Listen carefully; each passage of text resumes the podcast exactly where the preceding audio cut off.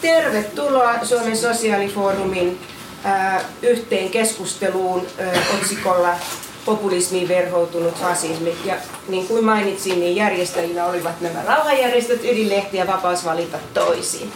Valitsimme tällaisen teeman siksi, että tässä taustalla on tuo kartta, josta näkyy, että kun populistisia puolueita on aina ollut, niin vasemmisto kuin oikeistopopulistisia puolueita, niillä on ollut merkittävää roolia jo menneinäkin vuosikymmeninä eri Euroopan unionin jäsenmaiden joukossa, mutta että viime aikoina on selvästi niiden luonne hiukan muuttunut sillä tavalla, että ne ovat muuttuneet yhä enemmän kansallismielisiksi ja, ja myöskin sitä kautta kasvattaneet kannatusta.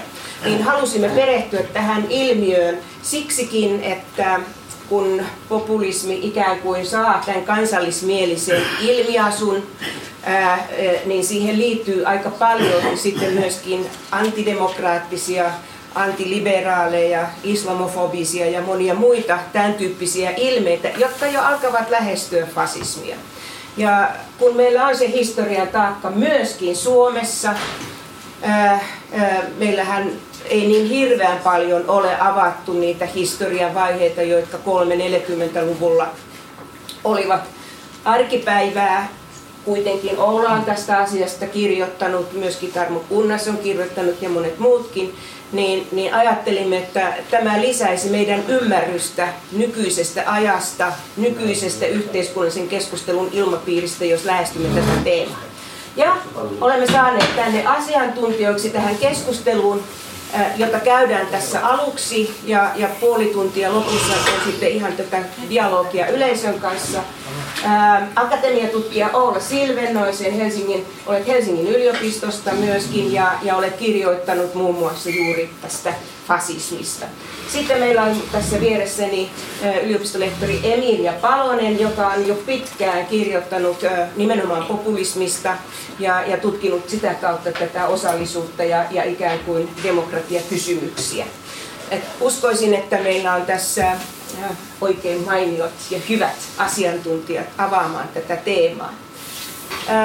Ensimmäinen kysymykseni onkin se, että, että puhutaan ensiksi siitä, että mitä, mitä niin kuin populismi on, koska Timo Soini, joka on ollut perussuomalaisten nousun takana, ää, toki myöskin ää, antoi pikkusormen, no ei siitä enempää, ää, niin on korostanut sitä, että populismihan on sinänsä myönteinen ilmiö, että siinä ikään kuin tehdään politiikasta ja yhteiskunnallisesta vaikuttamisesta niin kuin ymmärrettävää. Ja siinähän on ollutkin juuri tämä ajatus kansasta, joka on unohdettu, ja eliitti, joka, joka, jota pitää vastustaa. Niin, niin, niin mitä populismi nyt sitten oikeastaan on, ja minkälaisia populistisia liikkeitä Euroopasta löytyy, Siis ihan näin lyhyesti nyt, vaikka onkin aika iso teema. Ja sitten mennään seuraavaksi siihen fasismiin. Mutta jos sä Emilia kerrot nyt vähän, että miltä populistinen mielenmaisema Euroopassa tällä hetkellä näyttää. No kiitos Arve. Tosi ihanaa olla täällä taas sosiaalifoorumissa ja puhua tästä aiheesta, missä mikä on mun mielestä tosi relevantti ja populismihan on semmoinen juttu, mitä myös vasemmiston ja erilaisten liikehdintöjen täytyisi ajatella työkaluna, ei ainoastaan menestykseen, vaan, vaan myös niin kuin ylipäänsä mobilisointiin ja sen pohtimiseen, että mitä vastustetaan ja, ja tota, miten meistä tulee me. Populismi on vastakkainasettelua, jossa luodaan, luodaan uh, me, jota siis ei ole ennalta annettu politiikassa koskaan, sitä kautta, että vastustetaan jotain ja tuodaan yhteen erilaisia joukkoja. Tästä puhuin myös tuolla avaustilaisuudessa mm. tänään. Sitten, koska populismi on tämmöinen vaan niin logiikka, jolla po- poliittisia identiteettejä luodaan, niin siihen kytkeytyy tätä tuota ja kolmatta asiaa. Ja nyt kun puhutaan sitten tämmöistä puolueista, joita täällä kartalla on, mainittu, niin siihen kytkeytyy usein uh, muukkalaisvastaisuutta, äh, semmoinen kokemus, äh, että eliitit äh, ovat, äh, pitäisi vaihtaa, eli antielitismiä. Äh, se on vähän hankala tämä antielitismi populismin suhteen, tässähän esimerkiksi on mainittu Jobbik Unkarista ja kuitenkin äh, myös Fidesz voidaan nähdä populistisena puolueena. He ovat olleet vallassa jo vuodessa 2010 alkaen. Eli Eli antielitismi ei ole välttämätön äh, sisältö populismille, mutta sit, sitä voi siihen kuulua. Samoin äh, tässä, tässä niinku kartalla olevissa puolueissa joissain ja myöskin valtavirran puolueissa enemmässä väärin vastakkainasettelun kautta esiintyy äh, naisvihaa, äh, kyseenalaistetaan äh, sukupuolen tutkimus, ylipäänsä äh, ajatus sukupuolesta. Äh, siellä kyseenalaistetaan äh, tieteellisen tiedon rooli ja merkitys. Äh, on tämmöistä antiintellektualismia äh, ja äh, nämä vastakkainasettelut voivat olla, olla hyvinkin erilaisia. Joten myöskin on vaikea löytää tyypillistä uh, oikeistopopulistista puoluetta, ja on hyvin vaikea löytää tyypillistä oikeistopopulistisen uh, puolueen äänestäjää. Eli kollegat on yrittäneet löytää valtavirran oikeistopopulistisille puolueille ja sitten tämmöiselle ääriliikehdinnöille tyypillisiä äänestäjiä. Uh, ja toisin kuin yleensä puolueiden kanssa, puolueryhmien kanssa, he eivät ole voineet löytää sellaista. Että tämä on hyvin kiinnostava tilanne, että, että, että tämä ei ole niin ennalta annettu mitenkään uh, sosioekonomiselta taustalta tai yhteiskunnallisen aseman kautta tämä äänestäjä näille puolueille uh, ympäri Eurooppaa. Ja samaan aikaan tämä ilmiö ei ole vain ainoastaan eurooppalainen ilmiö, vaan se on myös muualla. Ja meidän pitäisi niin kuin mun mielestä myös erottaa toisistaan tämmöinen niin ääriliikehdintä ja siis yleisesti laajeneva oikeistopopulismi. Koska oikeistopopulismi, ja nyt mä mainitsin tämän Fidesin, niin uh, on myös valtavirran puolueissa enenemässä väärin. Ja esimerkiksi EPP-ryhmässä Uh, joka on siis konservatiiviryhmä Euroopan parlamentissa. Kyllä. Uh, tämä tämä niin kuin, uh, fidesläinen ajattelu on ottanut enemmän ja enemmän tilaa.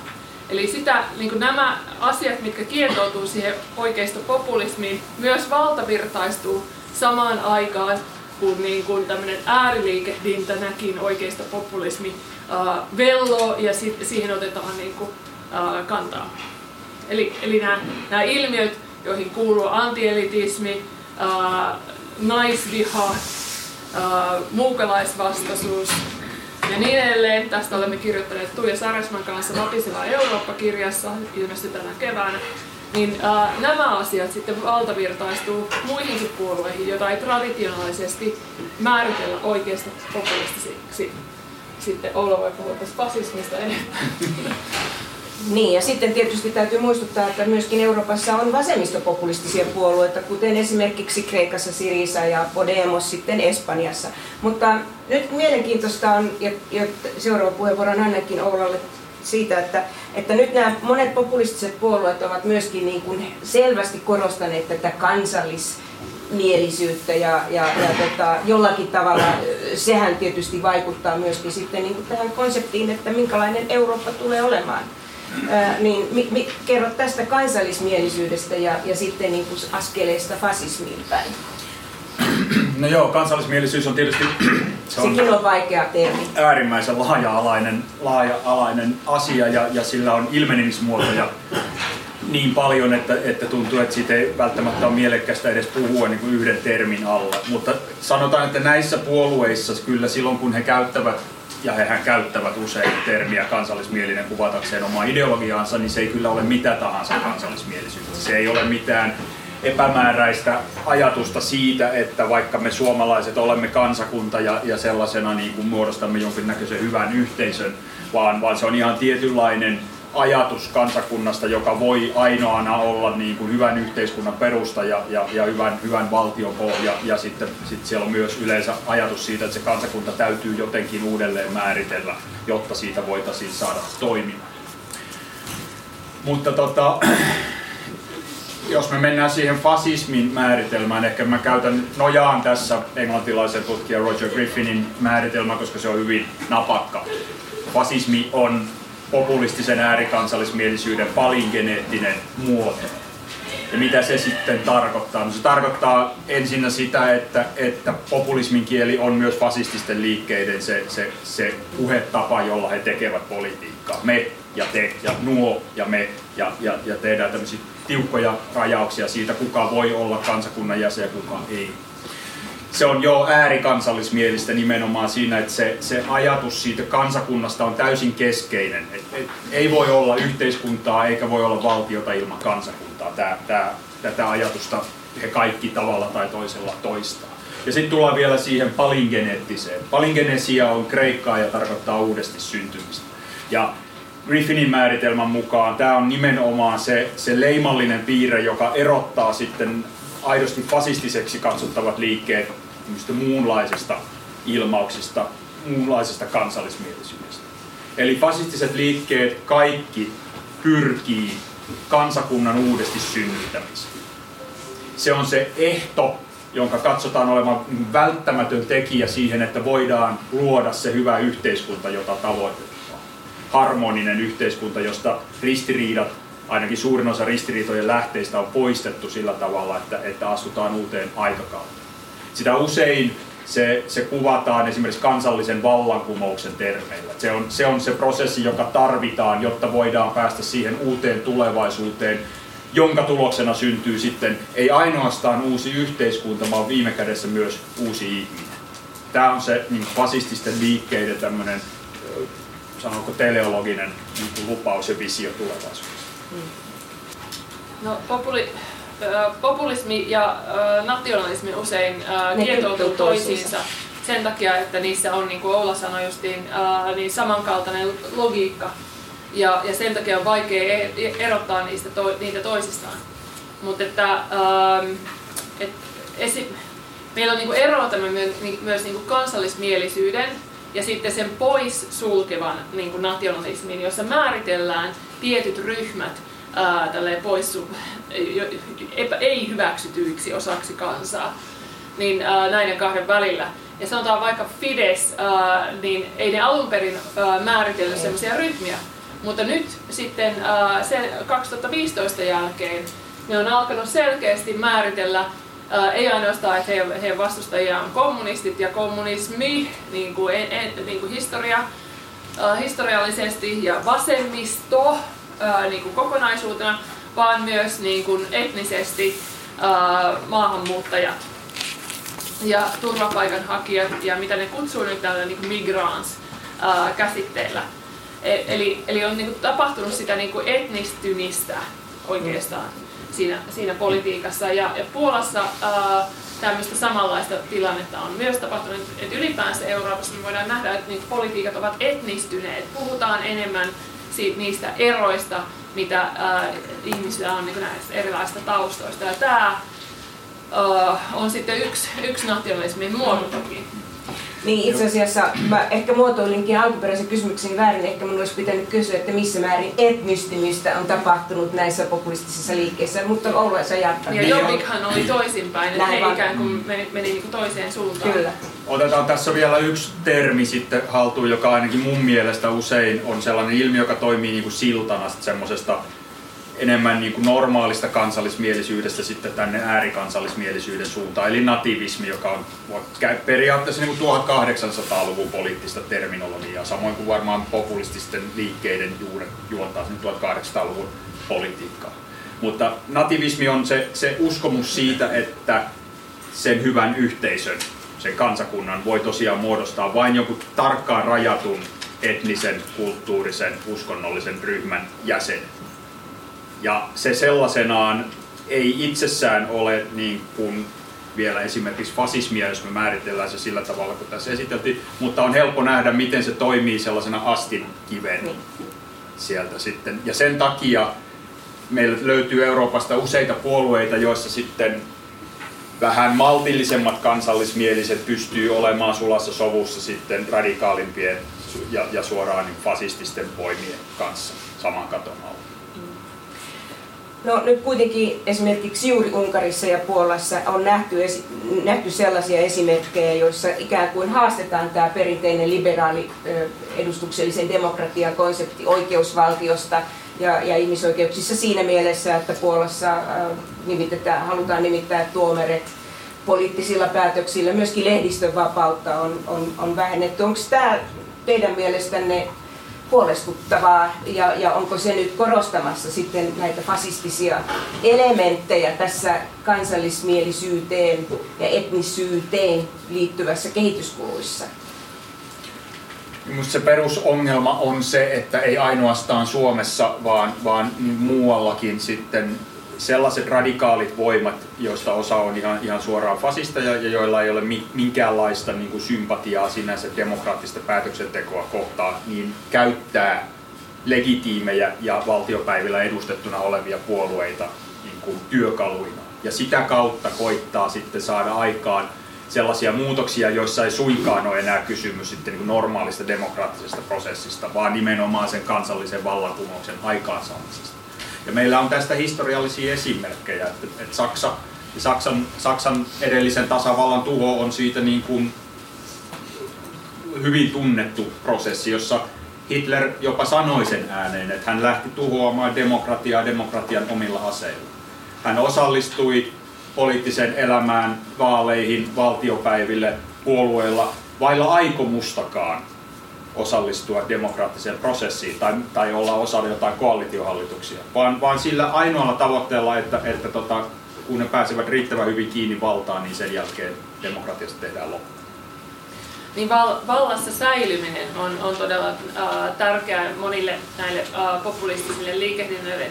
Oikeasti äh, mun mielestä se niin kuin demokraattisen eetoksen sisältävä populismi ei voi olla kuin tilapäinen mobilisoiva voima. Mm. Ja siinä vaiheessa, kun populistit ovat olleet vallassa ja etabloineet itsensä sinne ja ö, suostu, ovat suostumattomia siihen, että heidän valtaansa ky- kyseenalaistetaan, niin silloinhan se demokraattinen sieltä, sieltä häviää. Ja miten he pysyvät vallassa? No sillä tavalla, että he ottavat haltuunsa perustuslain uudelleenkirjoittamisen, median ja sen, sen omista, omistussuhteet, klientillisillä käytännöillä, eli sillä, että, että annetaan tietyille firmoille sopimuksia mm-hmm. valtion ja tästä tapauksessa EU-rahoilla tuotettavista projekteista, ja sillä tavalla sitoutetaan niin kuin ikään kuin feudalisti, niin kuin feudalistisilla in, institutionalisoiduilla käytännöillä ihmiset siihen omaan systeemiinsä.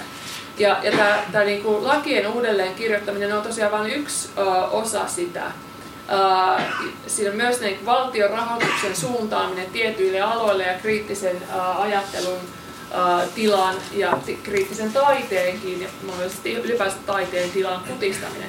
Monet näistä, näistä käytännöistä on, on käytöstä kuin sekä Unkarissa, ö, Puolassa, Turkissa että Venezuelassa.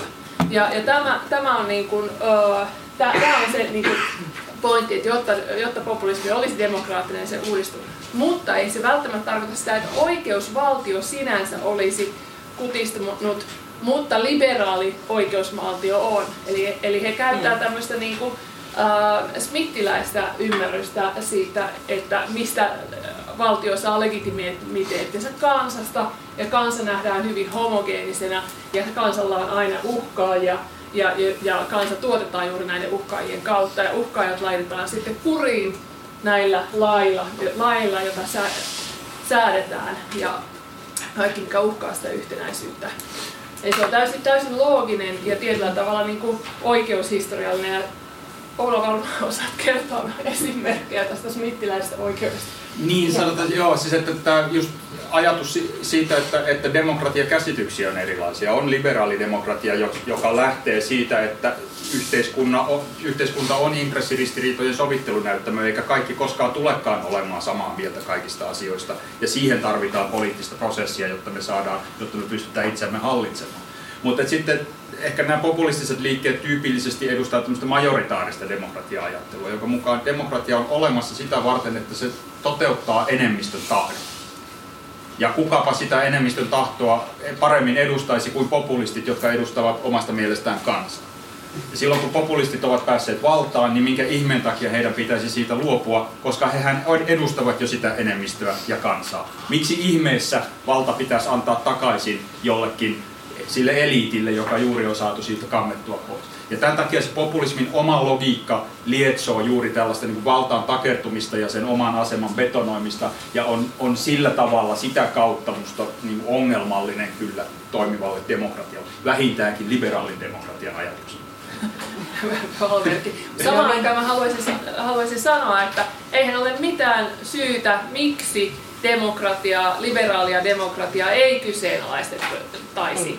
Että minusta, minusta on todella niin kuin tärkeää, että liberaalia demokratiaa myös kyseenalaistetaan. Ja minun omasta niin kuin radikaalidemokraattisesta ää, näkökulmastani, niin demokratia ei ole koskaan valmis ja sitä pitääkin haastaa ja kehittää aina parempia ää, työkaluja ää, demokratialle. Eli siinä mielessä, miksi ei me voida myöskään niin kuin, tavallaan ää, lukkiutua siihen, että tämä, tämä systeemi, mikä meillä oli, niin oli paras. Mm. Mutta eikö aikamoista paradoksia, että, että, että kun nämä puolueet nyt kertovat, että ne edustavat kansaa, niin sitten kuitenkin aika monet niiden johtohenkilöistä ovat yksittäisiä miljonäärejä. Okei, Berlusconi muistaa kaikkia ja ehkä sitä nyt ei voi niin tässä yhteydessä käyttää, mutta esimerkiksi aika monissa, monissa maissa johtajat ovat yksinvaltaisia miljonäärejä, jotka omistavat nimenomaan juuri mediaa tai tärkeitä muita instituutioita. Se on mun mielestä tämmöinen, no on, niin kyllä. Niin, se on helpompi lähteä, lähteä ehkä liikehdintään mukaan, jos on, on varaa siihen ja jos on niin kuin mm. mahdollisuuksia ja verkostoja. Että onhan Suomessakin yksi tämmöinen uusi populistinen liikehdintä, liike nyt jo, jonka, jonka johtohahmo ei, ei niin kuin ole varaton henkilö. No ei ole varaton, kyllä. Niin harva heistä on. Tässä ehkä kiinnostavasti tulee mun mielestä sitten vielä tämmöinen sivupolku psykologiaan ja siellä tehty niin autoritarismin tutkimukseen siihen, että minkälainen ihminen on, on autoritaarinen luonteellaan. Me ollaan, joka, jokainen meistä on jollain tavalla autoritaarinen, mutta, tota, mutta sitä, se, se vaihtelee sitten jyrkästi, että, että, että missä määrin. Mutta että niille ihmisille, jotka ainakin testien mukaan saa niin kuin korkeita pisteitä siinä autoritaarisuudessa, niin heille on tyypillistä se, että ne, niitä omia johtajia ei kyseenalaisteta, ei, ei missään tilanteessa. Se uskollisuus omille johtajille säilyy, vaikka ne karkeasti rikkoisi sitä, sitä tota, moraalikoodistoa, jota, jota itse ollaan mukaan edistämässä, tai vaikka he karkeasti olisi jotain muuta kuin mitä he väittää olevansa, jotain osa köyhää kansaa tai jotain muuta tämmöistä. Melkein kaiken saa anteeksi. Ja se leimaa mun mielestä, se osittain selittää esimerkiksi jotain Donald Trumpin viehätystä ja, ja niin kuin joidenkin parissa kestävää suosiota, että hänet voidaan nähdä kansan asialla olevaksi ihmiseksi siitä huolimatta, että hän on niin kuin omaisuutensa, taustansa ja koko elämänkokemuksensa puolesta niin kuin elää ja asuttaa täysin toista universumia. Niin tässä on semmoinen tietty psykologinen, tai äh, voidaan tulkita niin kuin psykoanalyyttisesta näkökulmasta, mikä tähän populismilogiikkaan liittyy, että on semmoinen niin kuin, äh, figuuri, joka, äh, henkilö, joka ratifioi, vahvistaa sulle sen maailmankuvan, mitä hän, mitä hän tarjoaa. Ja sitten jos sä alat kyseenalaistaa tätä henkilöä, ää, niin sitten sun niin koko maailmankuva ikään kuin, joka on liitoksissa tähän tyyppiin, niin kyseenalaistuu samaan aikaan. Ja silloin, silloin sitä on vaikea päästää, päästää irti tästä, ellei ole jotain muuta tarjolla. Hmm. Pointti on nyt kuitenkin myös se, että ihmiset äänestävät populistisia liikkeitä ja näitä, jotka ovat kehittymässä myöskin etnisyyttä, etnisyyttä korostaviksi.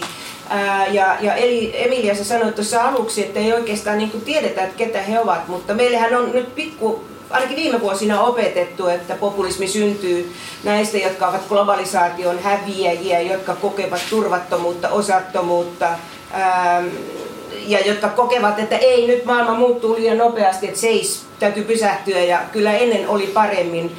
Unkarissa muistellaan, että kuinka kommunistivallan aikana oli oikeastaan aika mukavaa ja, ja auoisaa.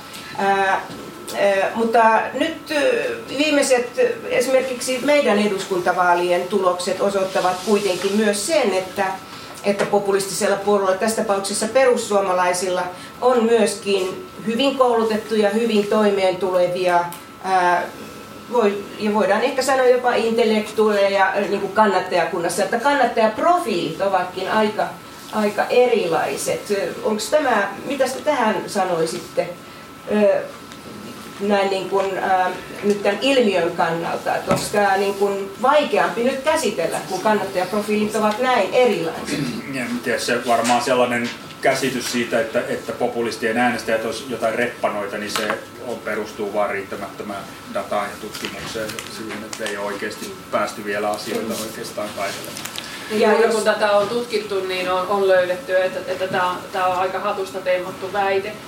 Pätee joihinkin näistä puolueista, mutta sitten kun aletaan mm. katsoa niin kuin, äh, laajemmin, niin ne ei. Ja me, meidän mun mielestä perussuomalaisten menestys näissä vaaleissa kertoo ei ainoastaan äh, mitään näistä profiileista, vaan myös sen niin kuin kykenemättömyyden, mikä muilla puolueilla oli tarjota samaistumispintoja äänestäjille ää, ja, ja nimenomaan ehkä alueellisuus ja näin edelleen. Mutta sa- saman mä en ole ihan varma, kun nyt on tehty näitä tulkintoja siitä, että oi hyvänen aika, kun Kalliossakin äänestettiin perussuomalaisia, niin ovatkohan nämä tutkijat nyt aivan tietoisia siitä, että Kalliossakin asuu ihmisiä hyvin erilaisissa taloudellisissa tilanteissa? Joo. Joo, mutta vielä näistä kannattajaprofiileista, niin, ää, niin, niin, niin jos mietit nyt tätä, kun kirjoitit suomalaisesta fasismista ja, ja siitä, että ketkä silloin olivat niin kuin mukana, niin sehän oli nimenomaan koulutettua ja äly, älymystöpiirejä, taiteilijoita ja niin edespäin, niin jatka vielä tästä. No joo, me, siis sellainen, sellainen kunnollinen demografinen ta, data vaikka, vaikka maailmansotien välisen ajan suomalaisten fasististen liikkeiden kannattajista, niin ei sitä nyt oikein, oikein ole. Mutta tota, kyllähän sieltä joitain asioita nousee esiin. Ehkä tärkeimpänä mä nostasin kuitenkin sen, kun fasististen liikkeiden ihan perusviestin, jota kaikki ne herkeämättä rummuttaa, ja se on se, että, että meidän yhteisö on vaarassa. Se on rappeutumassa, se on sitä uhkaa erilaiset uhat. Ne voi olla kulttuurisia uhkia, ne voi olla ulkoisia uhkia, ne voi olla sisäisiä, mutta joka tapauksessa kaikki on menossa persiilleen, ellei nyt äkkiä tehdä jotain. Ja koska se uhka on niin suuri, niin kaikki, mitä radikaalimmatkin toimet on, on oikeutettu. Ja, ja tällaista samanlaista retoriikkaa harrastaa sitten kyllä, kyllä myös niin kuin laajempi populistikenttä. Ja se vetoaa aina joihin. Me ollaan siinä paradoksaalisessa tilanteessa, että aika monella mittarilla Suomella ei ole koskaan mennyt näin hyvin kuin, kuin nyt. Se ei tarkoita tietenkään sitä, etteikö koko ajan olisi ihmisiä, joilla ei mene hyvin, mutta, mutta tota, silti on niin kuin osa, osaan väestöstä vetoaa sellainen puhe, että, että nyt kaikki on tuhoutumassa. Ja fasistiset liikkeet tuo tähän yleensä sitten myös sen, sen, sen tuhoutumisen niin kuin edesauttajaksi se käsitteen sisäisestä vihollisesta. Se on joku sellainen, joka on meidän keskuudessamme puhutaan esimerkiksi mädättäjistä, jotka tekee jotain kulttuurista myyräntyötä ja aikoo niin tuhota maailman ja yhteiskunnan sellaisena kuin me sen tunnemme. Ja se täytyy pysäyttää.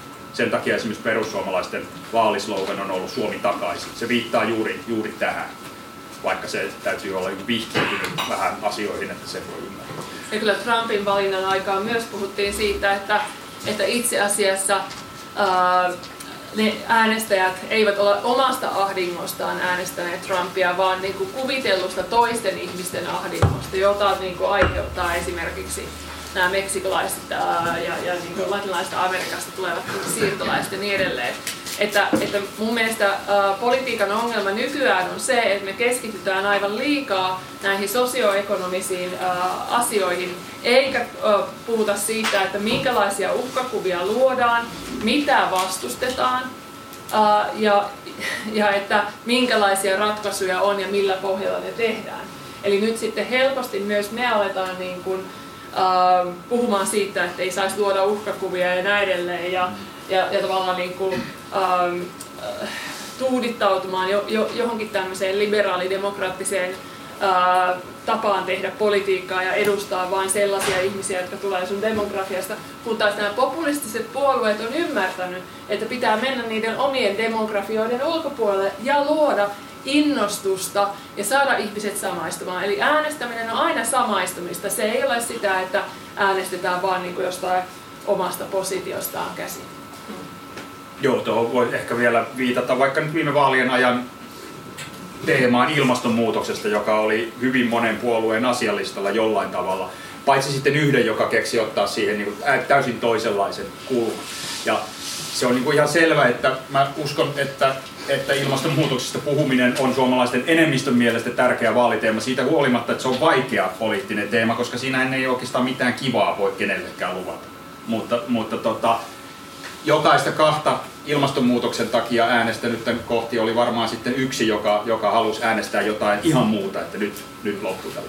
Mutta mä palaan vielä vähän siihen, koska mun piti puhua sit maailmansotien välistä fasismista, sen, mm. sen retoriikasta ja demografiasta ja unohdin sen sitten.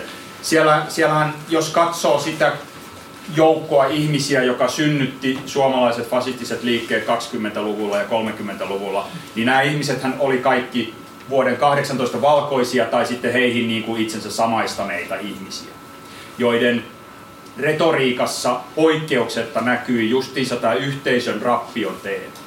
Se, että vuonna 18 voitettiin valkoinen Suomi, jonka sitten Suomen tasavalta myi kaiken maailman punikeille ja, ja, ja muille mädättäjille, vaikka sitä sanaa ei silloin vielä käytetty. Mutta tämä, ja tämä uhka oli niin kuin koettiin, osa, osa koki sen niin konkreettiseksi, että sitä vastaan piti ruveta toimimaan ja jopa sitten hankkimaan vallankaappausta, koska muuten se Suomi, jo, jollaisena he sen tunsivat, niin olisi pian ollut mennyt. Tämä poliittinen mobilisaatio tapahtui ihan samalla tavalla, samalla tyylillä. Eikö tämä nyt vähän kuitenkin herätä huolta siinä mielessä, että, että jos ajattelette niin kuin, äh, ikään kuin sitä, että mistä ihmisten hyvä elämä ja turvallisuus tulee, niin, niin, niin tuleeko se nyt sitten tällaisten ratkaisujen kautta, että, että mädättäjät tunnistetaan ja pannaan johonkin, tai rajat pannaan kiinni ja ne, jotka yrittävät tulla, pannaan johonkin et, et kun turvallisuuttahan tässä nyt luultavasti kaikki niin kuin nämä populistiset liikkeetkin niin kuin hakevat, niin nämä keinot, niin kuin, eihän ne nyt voi mitenkään turvallisuuteen johtaa. Joo, se on, on hyvä huomio, että se puhe on jatkuvasti turvallisuudesta oikeasti. Siitä, että miten, miten me saamme pidettyä tämän Suomen turvallisena, ettei uhkaa terroristi tai ei uhkaa vierasmaalainen maahanmuuttaja tai joku muu, muu uhka. Se on, se on lähes niin kuin pakkomielteen omaista se, että, koko ajan on kysymys turvallisuudesta. Ja, ja vähän samalla tavalla, jos katsot sitten maailmansotien välisiä Euroopan fasistisia liikkeitä, niin ihan samalla tavalla kysymys oli rappion torjumisesta ja turvallisuudesta. Miten, miten me turvaamme kansakunnan tulevaisuuden, minkälaisilla keinoilla. Ja sitten ne keinot, just joita, joita tämän suunnan poliittiset liikkeet suosittaa, niin ne nyt on tietysti ne on, ne on ilmeisen tehottomia. Sillä, että tapetaan eri mieltä olevat, niin sillä nyt ei kovin pitkäaikaista vaikutusta saada kyllä aikaan. Ja, ja, tota, ja on vaikea niin kuin kuvitella, että, että, että, että sillä olisi niin kuin minkäänlaista vaikutusta oikeastaan mihinkään, koska niitä sisäisiä oppositioita syntyy kyllä sitten ihan muistakin syistä. Mutta, mutta se oli kuitenkin se ajatus sitten vaikkapa juutalaisten kansanmurhan mm. takana. Turvataan Saksan kansakunnan tulevaisuus tuhoamalla ne, joiden kuviteltiin koko ajan hankkivan sen tuhoa. Murskaamalla kansainvälinen juutalaisuus ja sitä kautta bolshevismi, neuvostoliitto ja, ja, ja näin sitten tulevaisuus olisi, olisi valmis. Niin tämmöiset äh, syntipukit on, on hirveän tehokas keino, jos ei halua puhua omista politiikoistaan ja, ja siitä, mitä käytännössä sitten tehdään, niin puhutaan vaan, vaan turvallisuudesta. Ja Unkarissakin esimerkiksi valtiollinen teo, televisio lähettää jatkuvasti tämmöisiä uh, uhkakuvia ja pelottelua täynnä olevia uh, valtiollisia mainoksia. Ja, uh, siis ne on, ne on semmosia, siis katsot vaikka jotain ohjelmaa tai urheilukisoja ja tämmöisiä, aina väliin tulee niin kuin hallituksen äh, sponsoroima mainos. Ja, ja tässä, tässä niin kuin luodaan semmoista mielikuvaa siitä, että, että äh, es, esimerkiksi nämä äh, turvapaikanhakijat ja, ja maahanmuuttajat on, on hirvittävä uhka Unkarille. Sitten ei kuitenkaan niin kuin, puhuta aidosti niistä numeroista, että kuinka paljon niitä turvapaikanhakijoita nyt tulee. Eihän niitä enää niin kuin, tule juuri ketään, koska ei kukaan halua tulla Unkarin kautta Eurooppaan, koska se on tehty niin vaikeaksi. Sitten to, toinen, niin kuin, äh, että että samaan aikaan tämä vastakkainasettelun luominen joko tämmöisiä syntipukkeja kohtaan tai, tai ylipäänsä tämä, niin se mahdollistaa sen, että, että puhutaan puhutaan hyvin vähän siitä, mitä oikeasti tehdään ja se niin kuin, sosiaalinen turvallisuus ja, sellaiset asiat, mitkä, mitkä liittyy vaikkapa äh, palveluihin, niin niistä ei puhuta. Samaan aikaan voidaan toki sitten antaa, antaa jos ollaan vallassa, niin tänään kaikki puolueet ei tietenkään ole ja ne on hyvin erilaisia puolueita, mutta esimerkiksi Puolassa ja Unkarissa voidaan niin kuin, turvata niin kuin, ään, omat äänestäjät, ei ainoastaan näillä uhkakuvilla, vaan myös sillä, että heille tarjotaan jotain tiettyjä tukia, jo, joita he voivat saada. Ja, ja sitten se, mun mielestä tämä on keskeistä joissakin maissa, missä, missä tota, uh, oikeista populismi on valtavirtaa, niin vasemmisto ei ole niin kuin, löytänyt itseensä. Ja, ja joissain tapauksissa, niin kuin Unkarissa esimerkiksi Jobbik on, on toki niin kuin, yrittänyt lyöttäytyä tähän uh, oppositioon ja, ja jossain määrin ihan perustellustikin, että, että vasemmistoajattelijat, niin kuten Agnes Heller on ollut sitä mieltä, että, että on hyvä, että ne tekee näin, että, että tätä yhteistyötä tehdään. Mutta jos, jos valta vaihtuisi, niin taas löydettäisiin kuitenkin jotain, Jobbik löytäisi jotain näitä syntipukkeja jostain. Mutta tällä hetkellä ne syntipukit Unkarissa saattaa ihan yhtä hyvin olla vasemmistointellektuelleja kuin mitä näitä, näitä maahanmuuttajia eikö myöskin melkein kaikkia yhdistä tämmöinen islamofobia tavallaan, että, että syntipukki eh, ehkä, jotta, joo, antisemitismia on ehdottomasti Euroopassa enemmän kuin joitakin vuosia sitten, mutta että islamofobia on niin kuin ehkä se ilmeisempi. Joo, jos Joo. siinä missä maailmansotien välisen Euroopan se, se kulttuurinen negaatio, jo, jo, joka, jonka kuviteltiin olevan niin kuin vastakohta kaikelle, mikä on hyvää, arvokasta ja kaunista, niin se oli kansainvälinen juutalaisuus ja sen seurausilmiöiksi kuvitellut asiat, eli sitten bolshevismi ja neuvostoliitto ja, ja myös sitten kyllä, kyllä suurkapitalismi. Niin, niin tota, tämä ei ole suinkaan kadonnut kyllä niin kuin tämä ajatus siitä, siitä kansainvälisestä juutalaisten salaliitosta jonain, jonain kulttuurisena uhkana, mutta kyllä sen tällä hetkellä on niin kuin, sen on korvannut, tai sanotaan sen, sen tärkeimmän position on ottanut ajatus siitä, että islam ja kaikki muslimit muodostaa maailmanlaajuisen kulttuurisen salaliiton, joka on jonka hellittämättömänä päämääränä on tuhota kaikki läntiset yhteiskunnat ja, ja kristinuskot. Se, tämä on se niin kuin salaliittoteoria, joka ruokkii ei ainoastaan tämän hetken fasistisia liikkeitä, vaan sitten hyvin laajemmin myös, myös näitä nativistisia, populistisia liikkeitä. Ja se on jännä, kuinka nämä kietoutuvat toisiinsa, koska esimerkiksi Unkarissa tietenkin äh, George Sorosin äh, kyseenalaistaminen. Hän on juutalais-unkarilainen miljonääri Amerikassa ja rahoittanut esimerkiksi Keski-Euroopan yliopistoa Unkarissa. Niin hänestä on tehty semmoinen syntipukki ja Annastiina Kallius eilen sananvapauden päivä, päivän keskustelussa kaupungin talolla sitä järjesti useat eri, eri tahot, tieteellisesti seuraavan valtuuskunta muun muassa, niin puhui, puhui siitä, kuinka Sorosilla on tämmöinen suunnitelma ja tämä niin kuin, tää, tää su, tästä suunnitelmasta on, on tullut ikään kuin ihmisten mielestä totta, koska sitä on niin monella eri kanavalla ää, jatkuvasti sitä on puhuttu ja jopa oppositio on niin kuin alkanut ää, käyttää sitä vastakkainasettelua omiin tarkoituksiinsa. Et katsokaa nyt, että, että, nämä niin kuin, ää, että, että Orbán tätä, Soros tätä. Ja, ja, ja sillä tavalla siitä, niistä tulee niin kuin, tavallaan totta ja siihen kytkeytyy niin kuin, tämmöinen globaalin kapitalismin kritiikki ja samaan aikaan ää, niin kuin juutalaisvastaisuus, ää, jota kuitenkin sitten niin kuin valtion tasolla Unkari pystyy olemaan ää, Israelin kanssa erittäin hyvin, hyvin niin kuin, hyvissä väleissä sen takia, että siellä kuitenkin islamofobia on tällä niin pääjuttu. Samaan aikaan voi olla niin kuin antisemitistisiä yhteen suuntaan ja sitten niin kuin pro-Israel toiseen suuntaan. Ja, ja tämä on hyvin hämmentävää, niin kuin, koska siinä mitä kietoutuu populismiin ei ole välttämättä mitään sisäistä logiikkaa, vaan ne voi olla hyvin ristiriitaisia juttuja. Yeah. Sehän tuo, vasta, tuo niitä äänestäjiä, että eri ihmiset niin kuin, uh, identifioituu eri tavoin ja, ja eri salaliittoteoriat kytkeytyy toisiinsa ja kohta nähdään, että ikään kuin uh, Soroskin oli, oli vaan joku muslimi. Joo, joo, nimenomaan. Just tämä teema, että Sorosin päämääränä on on tuoda länsimaihin niin paljon muslimisiirtolaisia, että me menetämme kansallisen identiteetin. Tämä on ihan peruskauraa näissä. näissä. Eikö se Obamakin ollut vähän? Nyt tehdään tämmöinen johtopäätöskysymys te, teille tämän keskustelun perusteella, että mitä mieltä nyt olette? Onko fasismin uhka ikään kuin lisääntynyt selvästi Euroopassa? Ei, ei nyt vielä puhuta Suomesta, mutta noin Euroopassa kun on ajateltu, että ei koskaan enää sotaa toisen maailmansodan jälkeen ja että fasismin ikään kuin tulokset juutalaisten kansanmurhana ja kaikki muut ovat niin järkyttävässä ihmismielen muistissa, että tällaista aikaa ei enää haluta.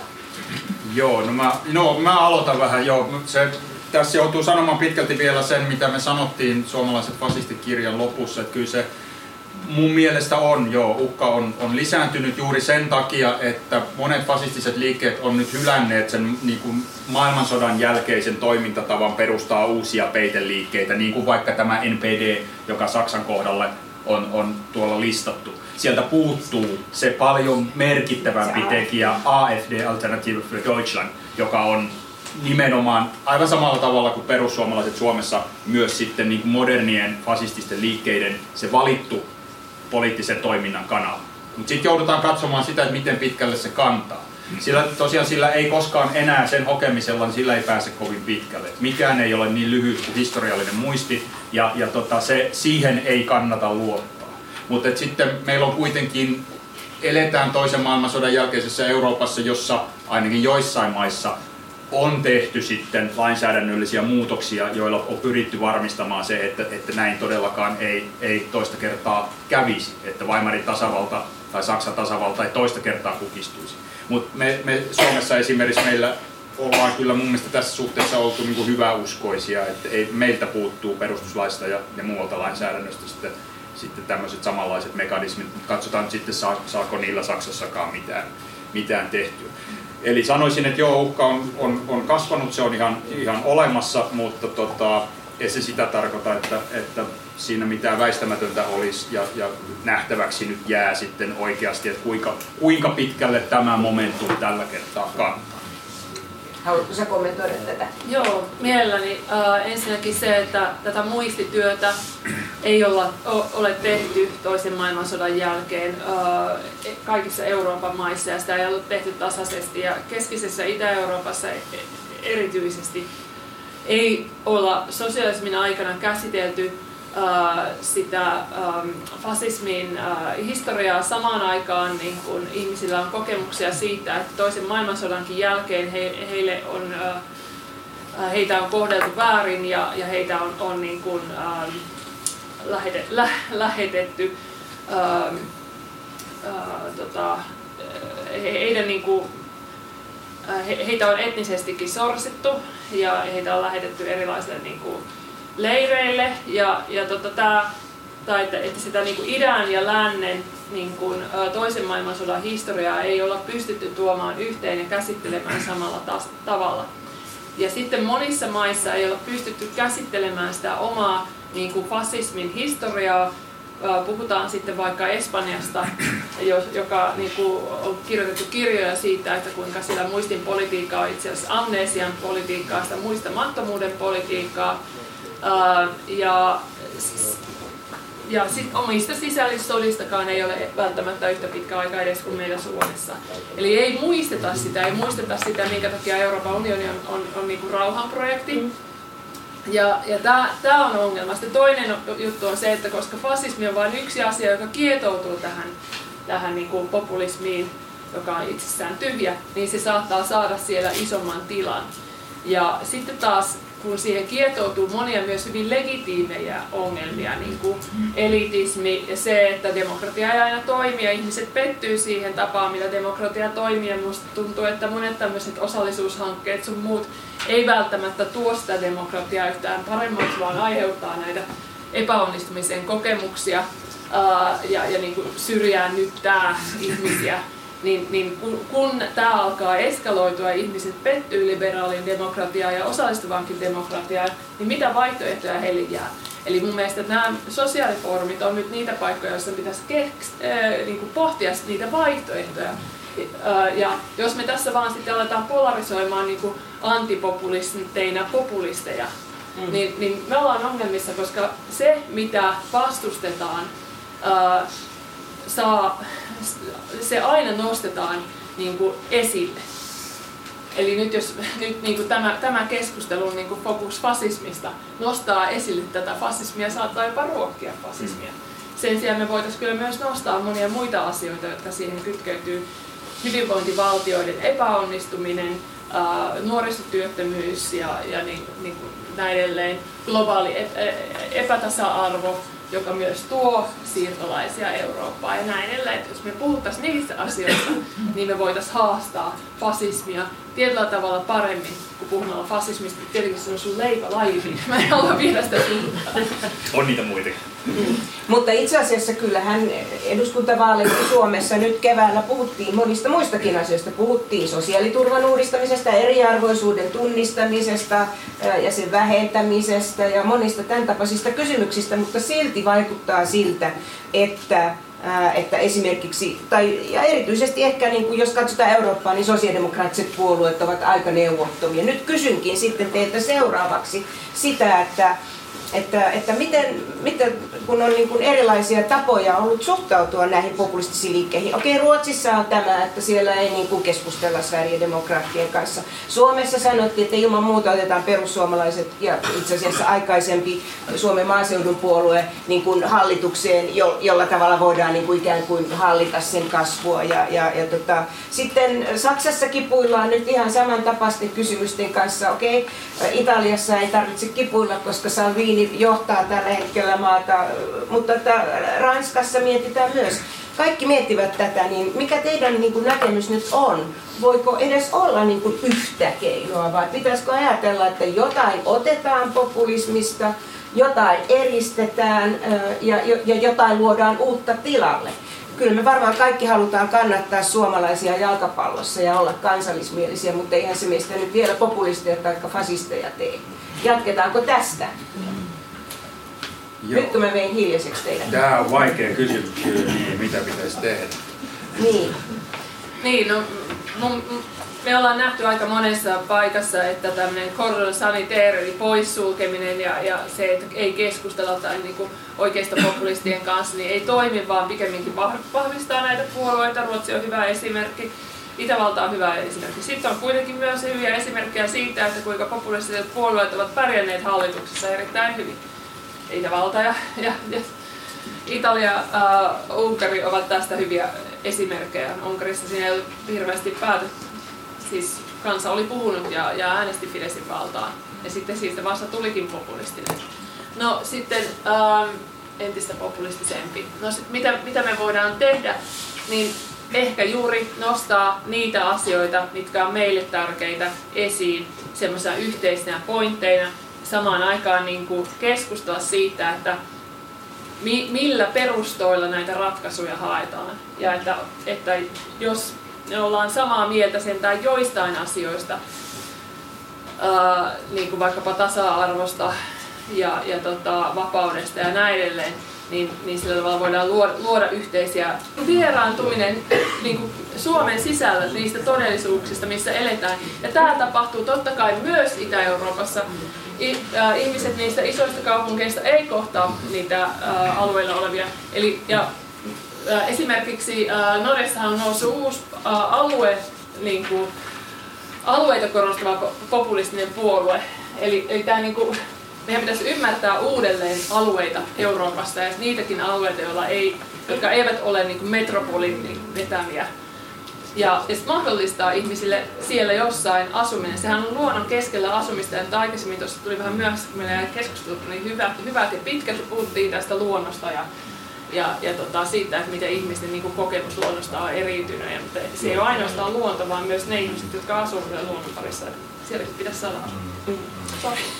Mutta oletettavasti tässä Finstankien yhteisessä kokouksessa myöskin korostettiin sitä, että tämä niin kuin ikään kuin oma Tämä on vähän kliseiseltä kuulostaa tämä arvopohja, koska sitä käytettiin vähän vaalikeskustelussa semmoisena, niin kuin, äh, miten mä nyt sanoisin, puolihuolimattomana heittona, johon kaikki vähän sisä toisi, tai niin kuin hirveän eri tavalla. Mutta että ilmiselvästi, jos halutaan haluttaisiin, että vasemmisto nyt tässä tapauksessa olisi jonkin sorttinen vastavoima oikeistolle ja erityisesti nyt tälle äärioikeistolle, jota ehdottomasti nämä populi- nyt vahvistuneet populistiset eurooppalaiset puolueet edustavat, niin, niin, niin heidän pitäisi pitäisi ilman muuta tietenkin terävöittää sitä, että miksi ne ovat olemassa. Ja sitä ikään kuin tasa-arvon, oikeudenmukaisuuden ja tämän tyyppisiä kysymyksiä. Ja tuoda ne niin kuin tähän päivään erilaisilla ulottuvuuksilla ja erilaisilla elämän kokemuksilla. Mm. Näin varmaan oli vai mitä? No oli, oli kyllä ja sitten oli just tämmöisiä, niin kuin, mitkä mun mielestä ei vie sitä liikehdintää oikeaan suuntaan. Eli, eli mennään ja, ja kysytään luotetaan kyselytutkimuksia siihen, että minkälaisia arvoja ihmisillä on ja koitetaan siirtää sitä omaa puoluetta sinne. Eihän se toimi. Ei. To, se toimii, että, että niin kuin annetaan ihmisille, tuota, tuotetaan ihmisten kanssa yhdessä vaatimuksia, jotka resonoi eri paikoissa samaan aikaan. Ja ei puhuta ainoastaan arvoista, vaan puhutaan niistä vaatimuksista, että mitä halutaan. Ja sitten puhutaan vasta sen jälkeen ikään kuin miksi miksi juuri tämä ratkaisu, tai mikä on nyt keskeinen ongelma, mihin halutaan ratkaisua. Etsitään ratkaisu, ja miksi juuri tämä on se ratkaisu. Et ratkaisu on tämä sen takia, että me, meillä niin vaihtoehtona ei ole niin kuin, tuhota kaikkia ää, erilaiselta näyttäviä ihmisiä, vaan pikemminkin meidän pitäisi lisätä erilaiselta näyttäviä ihmisiä täällä, koska me ei osata lisääntyä riittävästi itsekään, että voidaan pitää näitä, ylläpitää näitä palveluita täällä tai jotain muita tämmöisiä niin kuin, selityksiä, jotka olisi selkeitä. Että halutaan, että hyvinvointivaltio säilytetään, miten se voidaan tehdä, koska vastapuoli oikeisto ei tietenkään halua säilyttää hyvinvointivaltio ollenkaan, vaan sanoo, että se on liian kallis. Pitää keksiä keinoja siihen, että miksi, miten se voidaan ylläpitää. Hyvä, me ollaan itse asiassa nyt siirrytty tämmöiseen niin kuin poliittiseen puheeseen, mutta, ja se on ihan oikein. Mutta vielä, tässä, tuota, ää, vielä tuota, kuitenkin Oula, sulta kysyn tätä, kun, kun ää, tässä mainittiin aikaisemmin keskustelussa, että monet on yrittäneet käsitellä kuitenkin eri maissa, ja tietysti Saksassa erikoisesti juuri tätä fasismin perintöä, niin, niin, niin sähän yrität väittää, että me ei olla oikeastaan sitä tehty, ja että tämä on niin kuin tässä koko aika niin kuin miten mä nyt sanoisin, leijumassa meidän päällämme? No sillä tavalla tietysti Suomi, Suomi on itä-eurooppalaisittainkin vielä niin kuin muistipoliittinen poikkeustila-alue, mm. joka johtuu siitä Suomen niin kuin, aika eriskummaisesta asemasta toisen maailmansodan jälkeen. Et, et mm. oltiin, oltiin jo niin kuin väärällä puolella, mutta, mutta sitten kuitenkaan sitä ei oikein kukaan halua myöntää, koska sitten se sama joukko, joka oli hallinnut Suomea ja vienyt Suomen sotaan, niin jatkoi asemissa myös sodan jälkeen ja, ja, ja jolle oli kauhean tärkeää sitten puolustautua nimenomaan kommunistien ja, ja, ja muun äärivasemmiston syytöksiä vastaan. Että siitä, siitä kyllä syntyi semmoinen ihan suomalainen ongelma siihen, että, että on, on sellaisia asioita, jotka kaikki tietää, mutta joista kukaan ei puhu. Eikä puhuttu myöskään Neuvostoliiton ongelmista. Eikä puhuttu myöskään Neuvostoliiton ongelmista. Tämä on se, se, että kun suomalainen oikeistokaan ei voinut puhua Neuvostoliiton ongelmista, niin siitä tuli semmoinen absurdi tilanne, että, että tota, oli todella helppo, helppo sitten jälkeenpäin kuvitella, että, että, että asioita on salailtu ja, ja, ja niin kuin niitä tavalla salailtiinkin, ne ohitettiin. Tai, tai... Amnesia on meilläkin. Joo, kyllä. Kirjoitetaan kirjoiksi. Kirjoitetaan vaan. Hyvä. Nyt ruvetaan siirtymään siihen, että jos teille hyvä yleisö on jotain keskusteltavaa, mutta ehkä tämä johtopäätös nyt niin kuin, tai, tai jonkinlainen välitilinpäätös on nyt tämä, että kaikista asioista on voitava puhua, erityisesti mistä ei voi puhua, pitää puhua, eikö niin? Ja sitten tavallaan, jos nyt miettii tätä, niin kuin, että, että selvästi tällainen mm, niin kuin nationalistinen, etninen liikehdintä Euroopassa mukaan lukien Suomessa on vahvistunut, jossa on niin kuin kuitenkin sellaisia äärioikeistolaisia piirteitä, joita voi luokitella fasistiseksi, niin siitäkin, siitäkin pitäisi varmasti ryhtyä erittelemään, jos sille jotakin haluaa tehdä. Ja, ja nyt mä vaan siteeraan tähän ennen kuin annan niitä yleisöpuheenvuoroja vaalikeskustelujen jälkeen verkkouutisissa Matti Apusen ää, niin kuin lausuntoa, joka oli järkyttynyt siitä raivosta, jolla yritettiin puolustaa hyvinvointivaltiota ja julkisia palveluita. Et periaatteessa tavallaan nämä rintamalinjat kyllä taitaa mennä juuri, juuri näin, että, että, että tämä vasemmiston niin kuin, huoli siitä, että miten hyvinvointivaltiota uudistetaan ja viedään eteenpäin, niin on tosi aiheellinen ja ehkä on juuri se kysymys, jota ihmisetkin odottavat. No, tämä oli niin kuin tämä luokiteltakoon nyt Ydinlehden päätoimittaja Arja Alhon poliittiseksi mielipiteeksi, mutta nyt ää, tota, keskustelu ja sä saat siitä ensimmäisen puheenvuoron. Joo, mä yritän muistaa. Joo.